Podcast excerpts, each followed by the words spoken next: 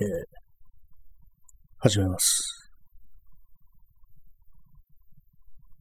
時刻は23時11分ですね。今日は6月の23日です。いつツイッターの、ツイッターのアプリにスペース機能がつくんでしょうか全然その兆候がないです。はい。えー本日も始まりました。えー、第、昨日あのな30何回とか言いましたけども、普通にまあ40回超えてますね。そのぐらい長くやってるという、まあ、そういうわけでございますけども、皆様いかがお過ごしでしょうか？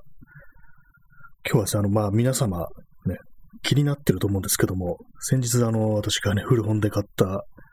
昔の怪談本、えー、中岡俊也の幽霊を見たという、あれ、えー今日届きました。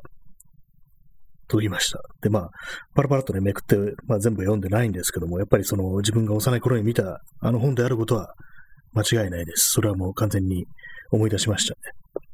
まあ、この本の内容についてはね、ちょっと、ちょっと今日話そうかなと思ったんですけども、なんていうか、ちょっとコンディション的に明日に回そうかなというふうに、ちょっと思ったりしてますね。ちょっと楽しみにしていた皆様には申し訳ないんですけども、もう少しちょっとね、テンション高い時にやろうかなと思って、今日はちょっと少しね、あんま元気がないというか、割にこう、静かな感じなんで、明日、その、そのね、幽霊を見たというね、昔の怪談本の話を明日したいと思います。確かに実在しました。私が幼い頃見た、この怖い本の実物、本当にありましたねっていうね、感じでございますけども、まあ今日は特にそういう感じの話ではなく別の話をしようかなと思うんですけども、まあそんなにですね、あんまこう 喋ることもないんですけども、あの今あの、扇風機がついてるんですけども、ちょうどね、あの、足元にあの、パソコンの排熱が来るというね、ちょっと、そういうね、配置になってるんで、で、その足元がね、どうしてもその、熱気がこもる感じなんで、その作業台の下に、そこにあの、扇風機の風を当ててるんですけども、まあ、そのせいでちょっと雑音入ってしまったら、すいません。まあ、そんな感じで始めたいと思います。えー、あれなんですよね、あの、ふっとね、今日、まあ、タイトル、まあ、あまり音を出さずに生きてるというタイトルなんですけども、これはですね、なんかこう、まあ、いわゆる生活音だとか、まあ、そういうのいろいろありますけども、結構あの、その、よくね、漫画的な表現として、あの、ビールとか、そういうものを飲んだ後に、こう、プハーっていうふうに言う表現ありますよね。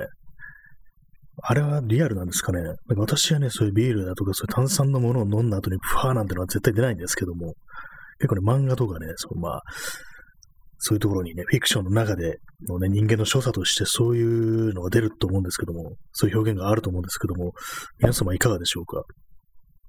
私は全くないですね、そういうのは。まあ、むせたりすることありますけども、プハーっていうのはね、かなりこう、不自然なね、そういう表現だと思うんですけども、その手の漫画的な表現の中には、こう絶対こう人間そんなことやらないよね、みたいなのが結構あったりするんですけども、それをなんていうかこう、実際のこう、映画だとかドラマとかで実物のね、人間が、まあアニメとかでも何でもないね、人間がこう、演ずるときに、そこからなんかこう、取り入れてしまい、なんかそのリアルな人間の所作としては絶対ないよな、みたいな、そういうね、ちょっと転倒した感じの人間のね、こう動きの表現というものがたまにあるような気がするんですけども、結構ね、きつくなりますね、ああいうのは。特に日本の映画とかね、ドラマには割とそういうことがあるような気がします。ちょっとよくわからない話してますけどもね。まあその、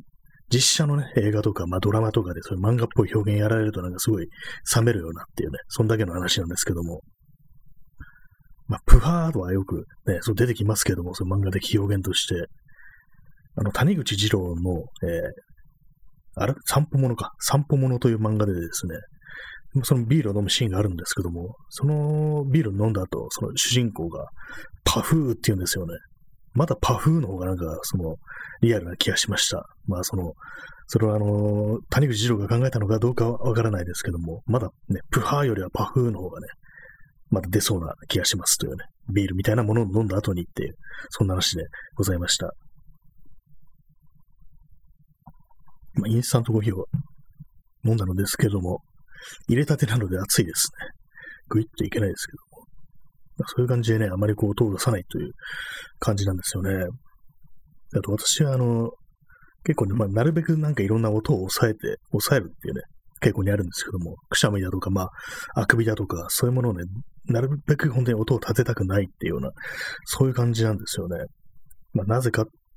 というと別にそんな理由もないんですけども、なんかそれが普通にまあ、こう、染みついてしまってるっていう感じで、なるべくね、こう、音を立てるのは避けるっていうね、まあ、何から逃げてるんだっていう感じですけどもね、忍びじゃないんだからっていう感じなんですけども、それ以外にもあの寝てる時もあんまりこう動かないんですよね。あの、寝返りをそんなに派手に打たないっていうタイプで、子供の頃は結構まあ、そそれなりにまあ寝相がね、乱れてたりすることもあったんですけども、これまあ、ある程度年いってから、まあなんか本当になんかこう、じっとね、こう、動かないみたいな、そんな感じになってしまいましたね。これがなぜなのか、ちょっと自分でもわからないんですけども、やっぱりこう、寝込みを襲われることを警戒してるのかななんていうね、そういうようなね、警戒心みたいなものがこう、年を重ねるにつれて、非常にこう、大きくなってきたのかなっていうね。まあ、その理由もわからないですけどもね、別に命を狙われてるわけじゃないんだからっていうね、そんなところなんですけども、まあ、それだけです。結構この放送、それだけですってね、そういう感じで終わるのがね、多いですよね。これがなんか結構まあ、ちょっとね、独りよがりな感じがしてしまって、あんまり良くないのかななんていうふうに思うんですけども、どうしてもこの、なんていうんですかね、自分が何か言った後に、シーンとする瞬間っていうのがね、なんか少し怖くってね、なんかそういう感じで強引にこう、打ち切ってしまうみたいなね、そういうところがありますね。人に突っ込ませる前に自分で突っ込ませるみたいなね、そういう所作ってありますけどもね。なんか割とそういうことやってしまいがちですね。なんかこう、ふざけたことを言って、なんか、他の人からね、なんじゃそれ、なんじゃそらみたいなね、ことを言われるだろうけど、でもそれ言われる前に自分で自分にね、何言ってんだろうね、みたいな、そんなことをね、こう、言ってしまうっていう、そういうところがあります。まあ、でも実際にね、なんかこう、まあ何でもないような話をしてね、今この放送でしてるようなね、特にまあオチもつかないような話をしてる、したりして、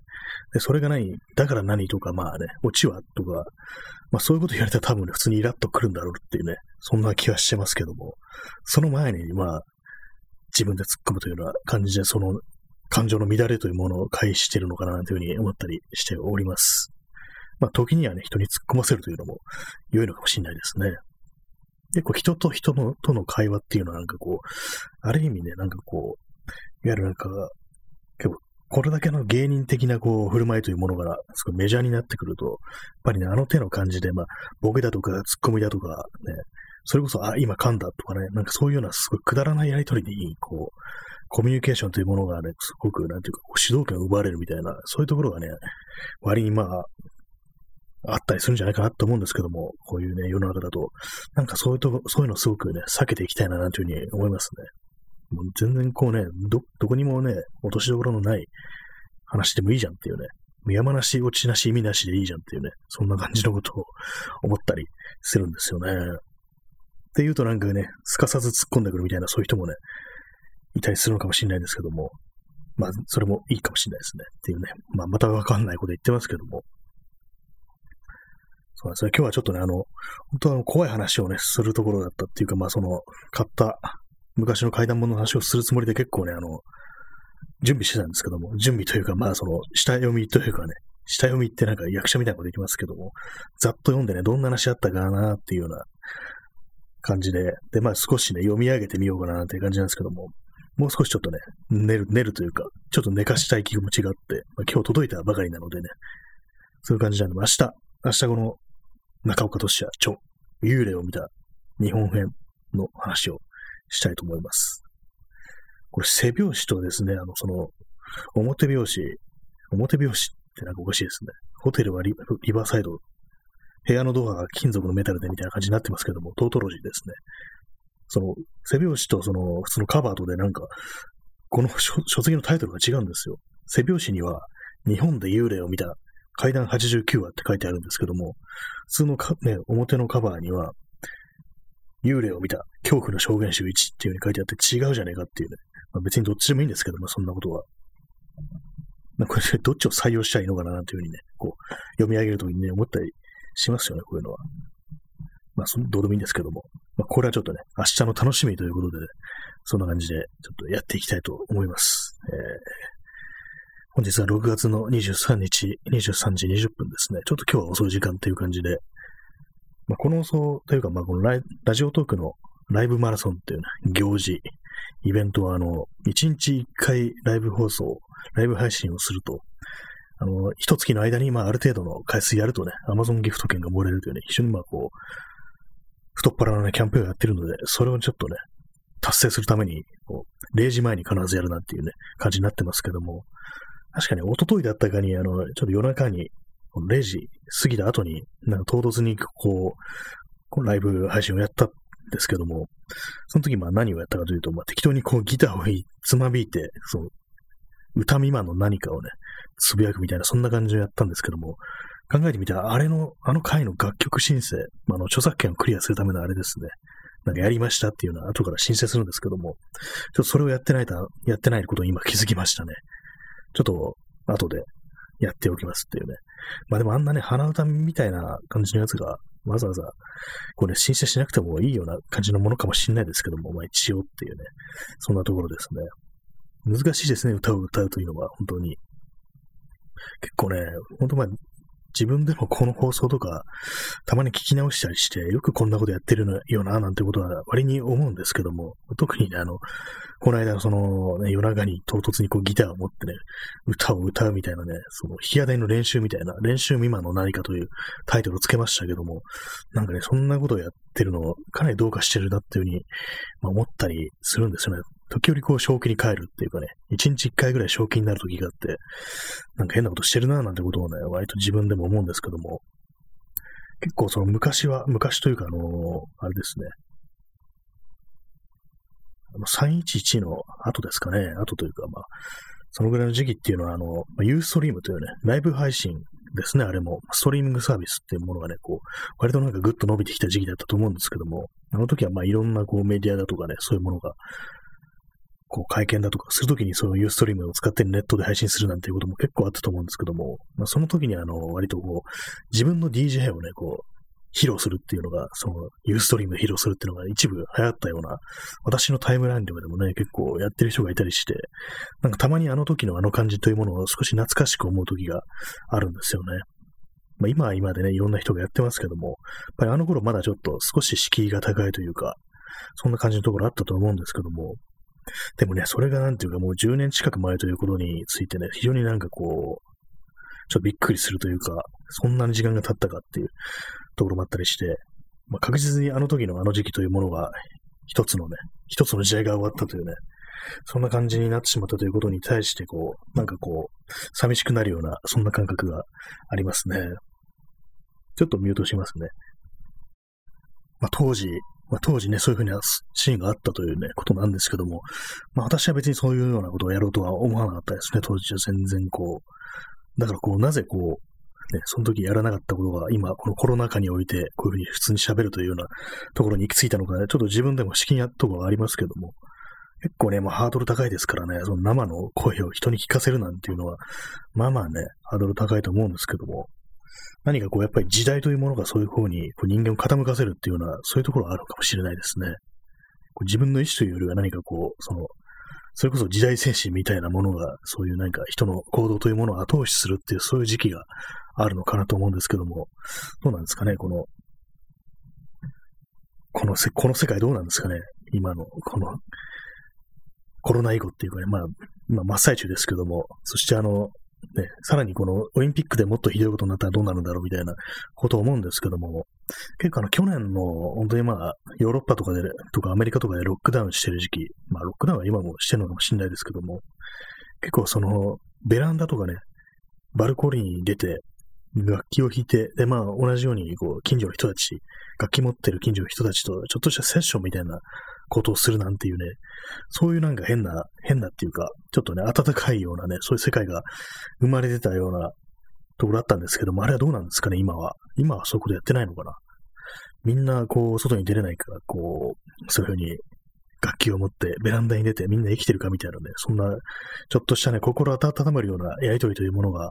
あったね、時代もあったらしいんですよ、去年。あとなんかあの、屋上に出てこう、その、向かいの建物の人とコミュニケーション取るだとか、まあ、屋上で運動したり、日向ぼっこしたりなんてことをね、結構思い思いにやってたりして、そういうまあロックダウン下のなんか不思議なこう人間の振る舞いというものがね、結構そのニュースサイトとかね、載ったりしてたような気がするんですけども、それがなんていうかね、ここ、今年になってからあんまりそういうようなことを全然聞かないですよね。まあ、そういうことが起きてるのかもしれないですけどもね、まあ、ニュースバリューというものがあまりなくなったのかなというふうに思うんですけども、なんかもうすでに、まあ、たったね、まあ、たったでもないですけど、まあ、1年前ぐらいなんですけども、なんかそういうような世界があったことを懐かしく思うような、ね、気持ちが生まれてきてしまってますね。まあ、それに比べてこの、まあ、日本というものはあまり変わらないなというような感じのことを思ってしまうんですけども、皆様いかがでしょうか？結構ね、あのー、まあ、まだまだこう、身の回りの人とか、まあ、友人と会えないっていうようなことを言ってる人は、割にまあいますけども、私としては、そのまあ、お店とかに入れないだけであって、で、会おうと思ったら、外でならまあ会えるっていう感じで、その辺のことにあんまりこう、厳しくね、その自分に対して規制はしないんですけども、どうなんですかね、世の中の、のちゃんとまあしてる人、ちゃんとしてる人って言ったらあれですけども、まあそういうふうな方針というかね、持ってる人は、本当にまあ会うのもダメっていう、外で会うのもダメっていうのはそんな感じでやってたりするんですかね。その辺のことはあんまりこう、あんまりこう周りの人に確認取ったこともないしっていう感じなんですけども、私はまあ、外だ、外で会えば OK っていう、まあそういうような感じの、って言ってますね。えー、インスタントコーヒーを飲みます。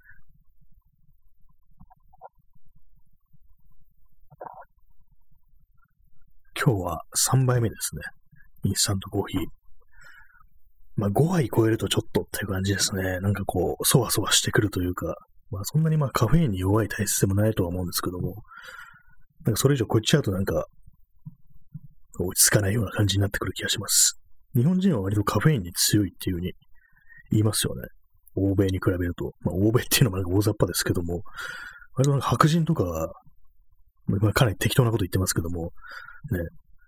あその辺の人たちは割とこうカフェインに対する体と体制というものがこう日本人ほどではないなんていうようなことを聞いたことがあるんですけども、本当なんですかね。でもなんか、胃腸には、胃腸は強そうなイメージありますね。まあ、かなりこのか、この言い方どうなんだろうと感じしますけどもね。かなりなんか本当に違法人みたいな感じのね、発言ですけども、まあわからないですね。そういう、まあ種族ごとのね、こう体制というものは割とあるのかなというふうに思ったりします。思ったりしますっていう時は大体あんまなんかこう深く考えてない時ですね。なんとなくこう、ただ言葉に出して言ってみたけども、特に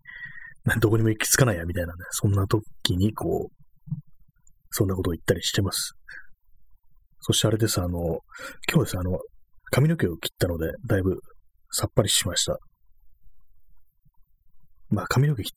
言っても私セルフでね、カットしてるんで、でまあ、切ると言ってもそんなにすごいわかるような、わかるようなっていうかね、そのバッサリという、そういう感じじゃないんですけども、本当にまあ、側頭部をこう短くするっていう、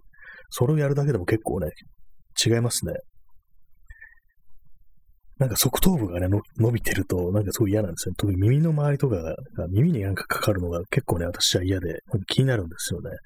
それがね、あるんでね、なんかこう、割とその耳の周りだけは、こう定期的にこう、バリカンっていうかね、トリマーで買ったりしてるんですけども、どうなんですかね、あの、セルフカットやってる人ってどのくらいいるんですかね。あんまりこう周りには今、私にの周りには全然いないっていう感じなんですけども、私ぐらいで。あの、まあ、コロナにおいてね、あんまりこう、その美容院とか、床屋にもあんまり行けないなんてそういう時があったと思うんですけども、その関係で割とこう、そのセルフカットに手を染めたなんて人も意外にいるんじゃないかなというふうに思うんですよね。それであの、まあ、トリマーだとかね、バリカンだとかそういうものを買ったなんて人、結構いるかなと思うんですけども、なんか割になんかその辺のこと話題になってないような気がしますね。やっぱりこう、自分のね、まあ、前ならいいけど、後ろとか後頭部とか刈るのは割と難しいですからね。私も結構ね、あれ、これ切りすぎたなみたいな時は結構あります。それは。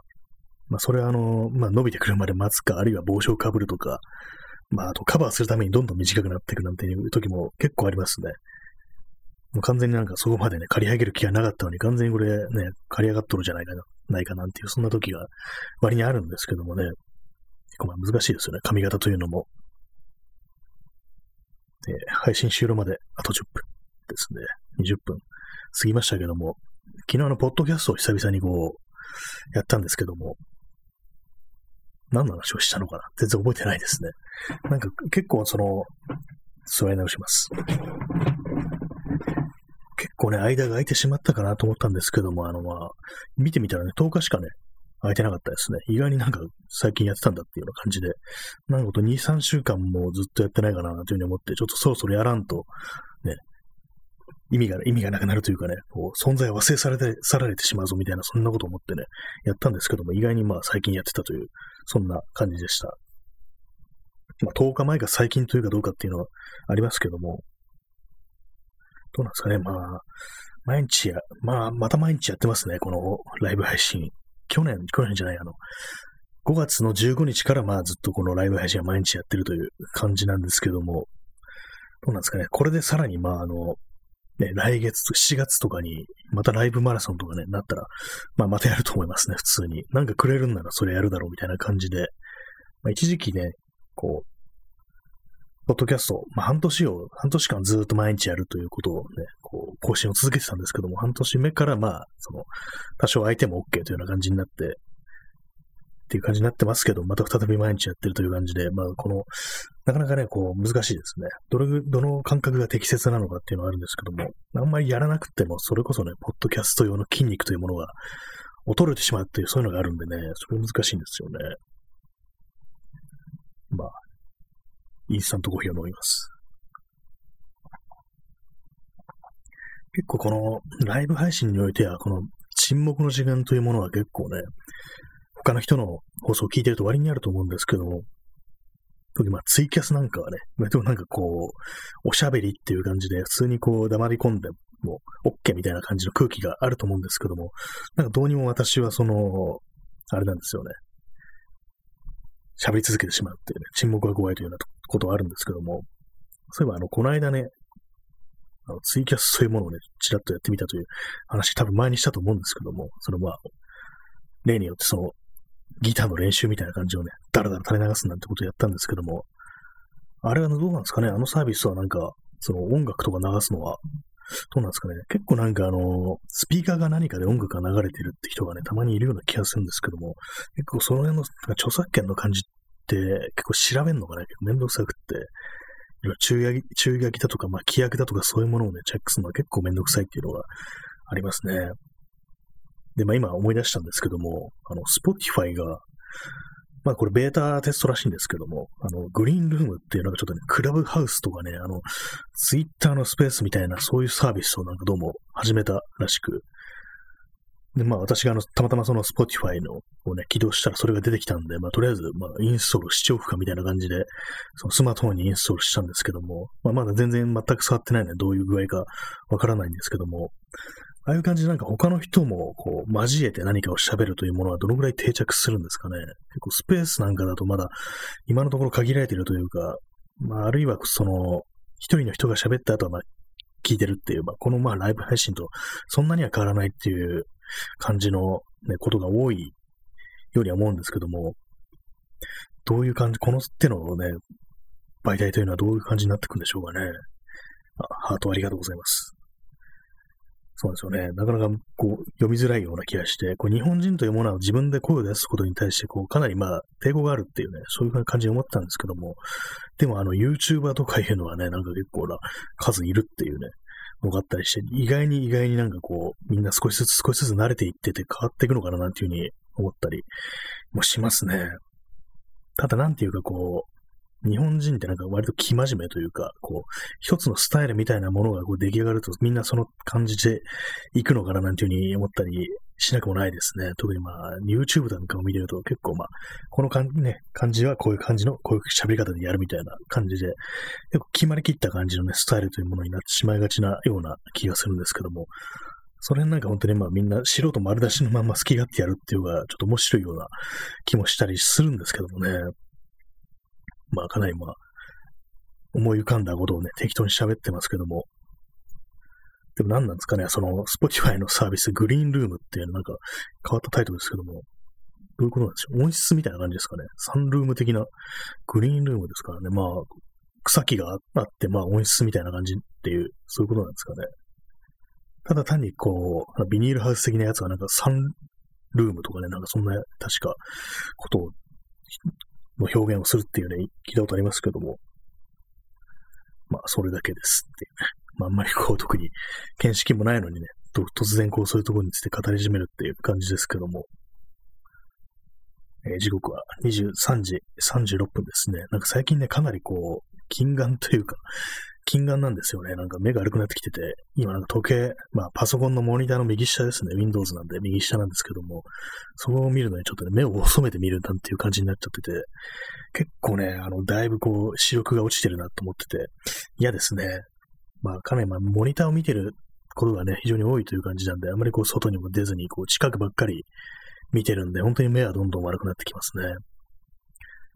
結構あの、自分が割とこう、その視力下がったなって結構実感したのは、あの、スマートフォン持ってからですね。スマートフォン持ってから、なんかすごくこう、ちゃんとピントが合いづらくなってきたな、みたいな、なんかそんなようなね、ことを感じたんですけども、やっぱりこう、顔の近くで見るっていうのが、普通に他の媒体と、ね、他の製品とね、モニターとかと違うっていうのはありますよね。手元の端末っていうのは、それだけこう、顔に近づけることが可能っていうわけで、それがまあ、パソコンのモニターだとかテレビだと、こは全然違うぞっていうね、そんなとこなんでしょうけども、一体どうなってしまうのか、私の視力はなんていうふうにね、たまに思うことがありますね。近くを見て遠くを見ると、なかなかこう、合わないなんていうことがあったりしますね。なんか、恥ずかしい話ですけどもね。どうやったら目は鍛えられるんでしょうか。遠くを見たりとかね、なんか緑色とかね、そういう目に優しいものを見るのが、色を見るのがいいなんていうふうに言いますけども、どの程度効くんですかね。あとなんかブルーベリーが、こう、視力の回復に役立つなんてこと言いますけども、でもこう、ピントを合わせるってのも結構筋肉だから、筋肉を鍛えるという、筋トレという感じで、こうやっていくとなると、こう、やっぱり遠くを見たり、近くを見たり、遠くを見たり、近くを見たりっていうのを繰り返していくといいんですかね。かたまになんかそういうようなね、変なね、行動をね、してみることがありますね。なんかこう目を鍛えてるみたいな感じで、ぐーっとなんか遠くの方をピントを合わせようと思って、こう、ね、真底に力を入れるなんていうことがあるんですけども、普通にピント合いませんね。遠くぼやけてますね。はい、インスタントコーヒーを飲みます。まあ、そんな感じでね、今日は本当怖い話をしたかったんですけども、まあ自分のね、こうテンション的にあまりそういう感じじゃなかったとまあ、テンションってなんだって感じですけども、なんかね、こう、もう少し、あの、読んでいこうかなと。ちょっと朗読っぽいものをね、ちょっと一遍ぐらいね、ちょっと朗読っぽいことをしようかなと思ったんで、その感じなんでね、少しちょっと上げていこうかななんていうような感じでいるんでね、まあ、ちょっと明日にちょっと持ち越したいと思います。まあ、本は、本は手に入れました。ちゃんと。結構ね、結構あの、薄い本かなと思ったんですけども、割にありますね。全部であの89話入ってるっていうね、100話じゃないんだっていうね、ちょっと中途半端なところですけども、でね、ページ数が266ページですね。まあまああるっていう感じで、まあ、これはあの、二見書房というところから出てるんですけども、一番最後のページに、まあ、これはサラブックスというね、なんなんていうんですかね、こういうのレ、レーベルじゃないですよね。まあ、シリーズというか、なんていうか、こう、あるんですけども、サラブックスは現代を生き抜くための思考の栄養源として、時代に即応した新しい企画を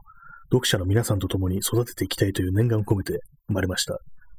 皆さんのご意見、ご希望も十分に検討させていただきますので、忌憚のないご感想をお寄せくだされば幸いですっていう書いてあるんですけども、現代を生き抜くための思考の栄養源としてね、こう、幽霊を見たっていうのがバーンって出てくるっていうのはなかなか面白いなと思うんですよね。まあ、ある意味、まあ、こういうのも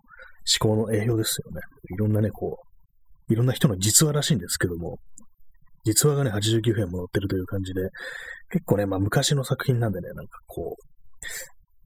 なんか妙ですね。なんかすごく、まあ、昭和だなみたいな感じのね、空気濃厚に流れてるんですけども、今日ね、その辺のこともね、ちょっとね、明日は語っていきたいと思いますね。まあ、実際にまあ存在したというね、ことが分かりました。まさかね、なんか結構ね、これはなんか思い出せんだろう、見つからんだろうなっていうふうに思ってたんでね、サクッとなんかこう、たまたまね、ネットで買えるとこ見つけたのが、ちょっとね、不思議だったんですけども、まあ、そんな感じはした怖い話をします。明日は心霊会です。そんな感じで、よろしく、お願いいたします。で、まあ、29分53秒というところで、この辺で終わりたいと思います。それでは、おやすみなさい。さようなら。